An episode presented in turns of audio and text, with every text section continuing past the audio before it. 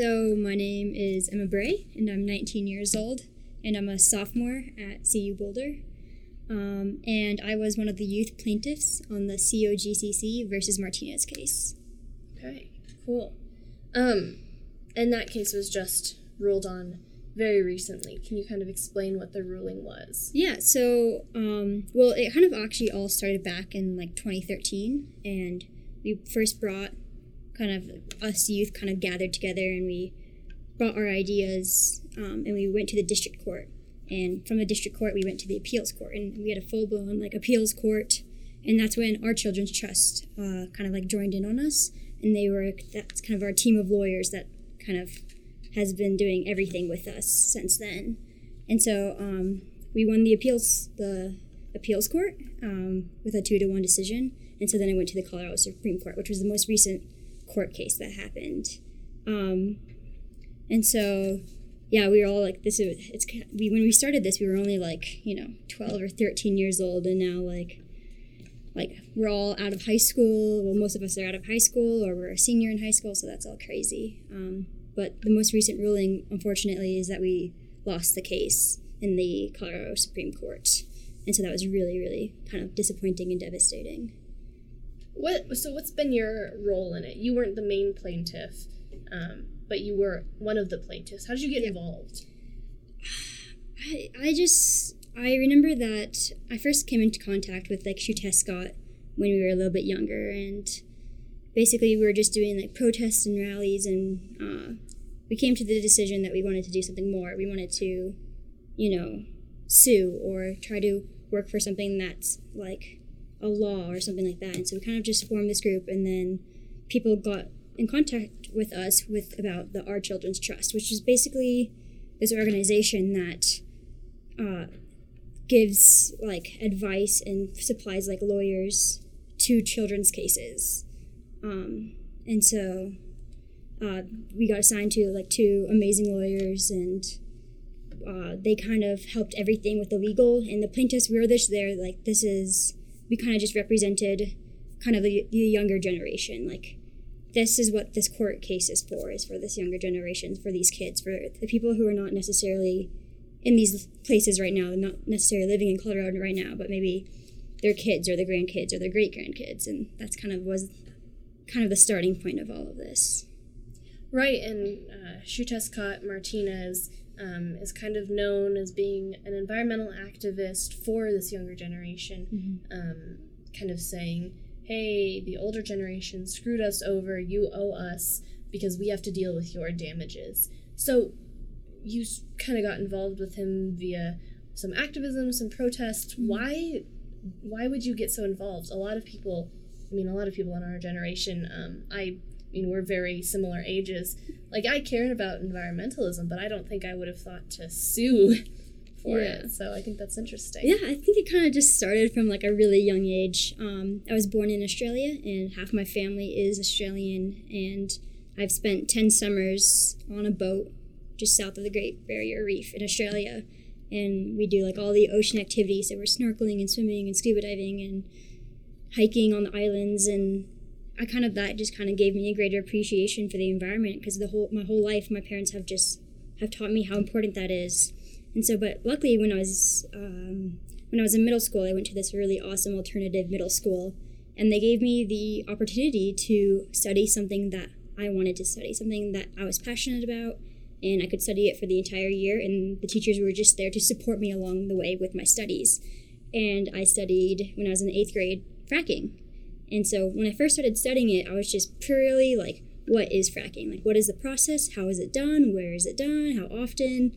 What companies do it? And so that's kind of how it started off. But as I got kind of a couple months into this pretty intensive study, I pretty quickly became pretty opinionated about it. And it kind of turned into more of a physical aspect of what is fracking to the social side and the political side and the activism side. And so I just studied it really intensely, got super opinionated about it, and then I was really devastated about what was happening in Colorado and around the world and even places like where we go in our boat in Australia. It was just like I was just shocked and I was like, I can't not do anything. Like at this point, like we need to do something right now because it's gotten to a point where it's to be too late to fix it if we don't do something right now today. Right, and uh, projections that came out, I think, a few weeks ago showed that the U.S. is up a few percent in carbon emissions, which is in part to do due to natural gas. Um, and uh, Colorado is definitely a battleground on this issue. Um, we saw in the last fall election, 2018, there was a piece of um, there was a referendum to kind of increase the distance um, from different sorts of like schools and certain housing developments and such uh, for fracking sites, and it fell. So, kind of being in this location where it is such um, such a kind of hotly debated topic, and uh, there are a lot of different stakeholders in it. How do you think that we should be talking about fracking and general issues that are kind of these big environmental problems? Yeah, I think it's it's it's very complicated because you want to get as many people's opinions as possible, and not just opinions. You want to get scientists and professors and students involved, and you want to get every single generation because every single generation has a different perspective than the previous generation. You want to be able to not only have these strong opinions that you feel passionate about, but you want to be able to back them up with science. Because at the end of the day, if it's just an opinion, there's no weight behind it. But as we've been seeing with over the last like five, ten years, there's so many different publishings coming out showing how there is proof that these massive like oil and gas and coal are having devastating effects on the environment. And there's there's that's not something that you can debate. Like that's that's what they're discovering and this is what they're proven. Um, and kind of going back to like at the last election um, a I'm on the board I'm a board member on the with the organization called 350 350colorado.org and basically they're the one who kind of started this and it was uh, proposition 112 and that was asking for a 25 uh, 2500 foot setback from homes schools hospitals parks basically anywhere where people spend time live. And it was it was devastating that we lost. And but the thing that was amazing is that we with our limited resources as a grassroots organization and we were outnumbered financially you know 50 to 1 with the oil and gas corporations is that we still got over a million votes for yes to to put to have this setback. And i feel like that just like goes to show that people in colorado are starting to pay attention to this and people are wanting to do something about it and they are wanting their communities to be safe from it because it's happening around all around them. Sometimes people think that oh this is not in my community but it might be that in your community right next door in that river next to that community that has you know 20,000 fracking rails that river might go through your property or around your property. So no matter what like just the way the earth works is that all the ecosystems are connected. So even if you don't feel like you're getting affected like you are Aaron and if you don't see it right now you're definitely going to see it in a couple of years. And so you should definitely like you know try to participate in trying to make your community cleaner and start moving towards more like sustainable energies and i mean environmentalism is still somewhat of a partisan issue mm-hmm. on a lot of respects um, and some people argue that that's because there is kind of this sense of fear and like ah we're doing really bad things um, do you think it's important to kind of have that sort of fear or seriousness seriousness to the conversation um, or how do you think we should be framing the conversation about environmental health in a way that um, that can be more accessible to people? Right. So like for me personally i'm absolutely terrified about it. It's it like you know causes me a lot of distress and um and but one thing that i try to like keep in mind is that I'm in a position of privilege in some ways where, you know, there are ways for me to escape the effects of these industries going on where but there's so many communities um, that can't they can't escape this. And i feel like it's really challenging when there's these big massive powerful corporations and peoples and companies that have billions of dollars kind of going against these communities that can't fight back. And so it's hard to approach these communities and be like okay this is important but like it's so hard to kind of build start from the ground up and get everyone involved because it's such a scary thing and it's it's so you can't even fully comprehend the entirety of it because it's just it's just so massive and there's so many things and so many different parts going on that I think just really the first step is trying to get the word out there and communicate to as many people as possible that this is what's going on and um, even if they can't you know do some crazy things that other people can do. They can do things small things in their own lives in their own communities and you know just turning off the lights and like eating less meat and uh, when they're purchasing a car make sure that it's you know not you know like super bad for the environment and it's not you know putting too much co2 into the atmosphere. So it's just like small things like that that i think make a really big difference even if you feel like this thing's so massive that you can't do anything about it which is i feel like that's one of the biggest problems is that you see this issue and you think that how am i going to be able to deal with this what can i do as an individual um, and i think it's just important to think that like yes, you are an individual, but also the person next to you is an individual, and your community are all made up of individuals. So if you get all of these individuals together, all of a sudden you have a group and you have a peoples and you have this mass community that's only going to grow the more you talk about it and share your opinions, exper- share your experiences, and stuff like that. And I, I just think it's so interesting that you got involved with this so young and you're so eloquent and researched about it and you're like on a board for an environmental group and i'm sure you run up against um, a lot of kind of pushback of oh you're too young to do this or kind of things about your age what have you experienced there um, and how have you dealt with it? Yeah I, I haven't experienced as much as some other young environmentalists but there has been some that there is pushback because we're young. We get a lot of you know like what do you know? Like how like why would this affect you? What are you doing to make a difference? How are you going to change things? Um, and that's really challenging because like it's hard to sometimes not feel like that, that way. It's hard to feel like you're not powerless as a young person but as i've kind of grown up a little bit besides this movement and being involved with it is that i'm learning that it's actually the exact opposite you definitely respect your elders but also your elders listen to young people we are this new generation that has all this crazy technology, all this social media, all these different platforms that we can use to educate and educate ourselves, more importantly, and then be able to educate people from there.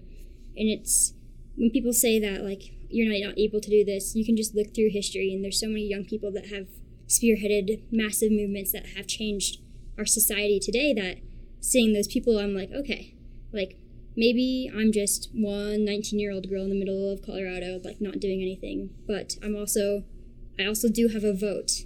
And everybody above the age of 18, all young people, they have their vote and they should use their vote. Um, in every single election, if that's a election in your town or, you know, the presidential election, whatever that may be, use your vote and use your voice because there are going to be people listening.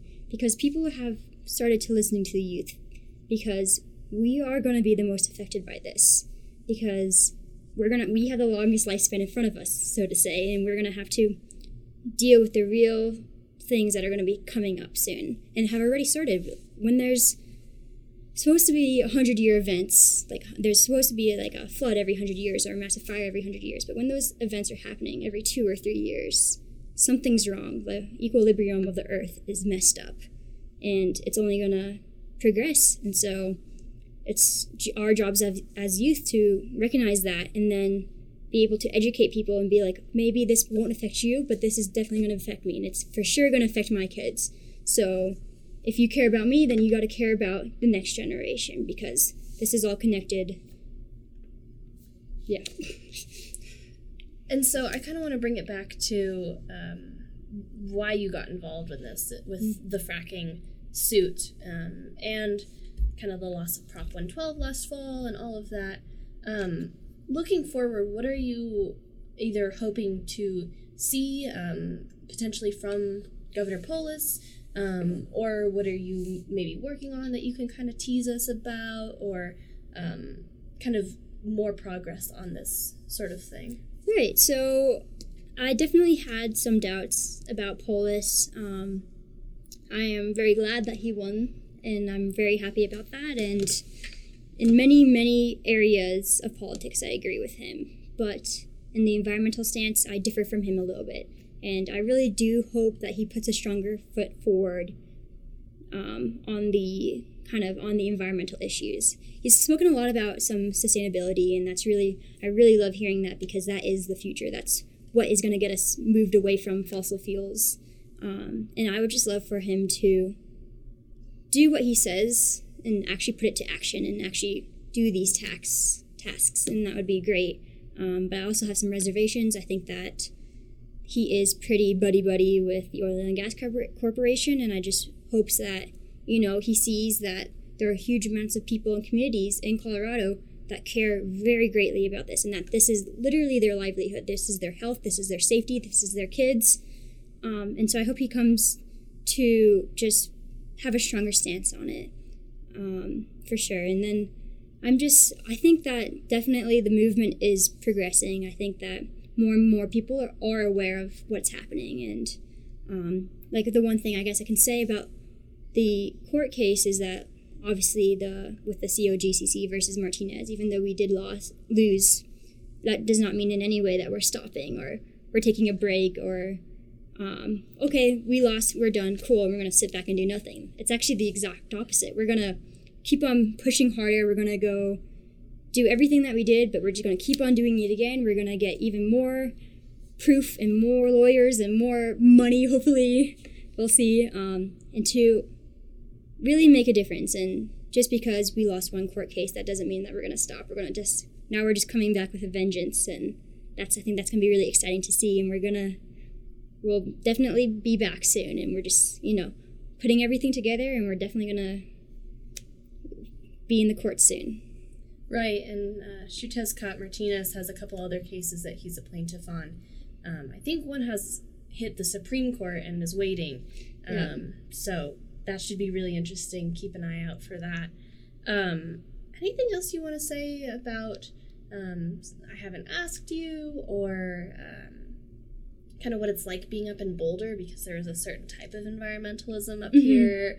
Uh, yeah, well, I mean, I mean, in Boulder, I love being in Boulder, but also because Boulder knows it more than most communities, especially since in the last couple years with the crazy flooding, is that this is really like close to heart with a lot of people in Boulder. Like this, like you, we're seeing the effects plain in front of us, and so I think it's just about people, you know, not just saying, "Oh, like this problem's so massive, I can't deal with it, so I'm not, I'm not going to do anything." Instead, going into the mindset of, "I'm going to even if I can't do that much, I'm going to do what I can. And so I'm going to vote or I'm going to join this organization, this environmental organization, and I'm going to volunteer for different committees or go to ra- marches or rallies or protests or sort, you know, sue somebody. That would be cool too. So I think it's just about, you know, if you look around and you enjoy what you see, if you love looking at the Flatirons and love going hiking in Chautauqua and being on beautiful campuses and different beautiful places in Boulder, then you should feel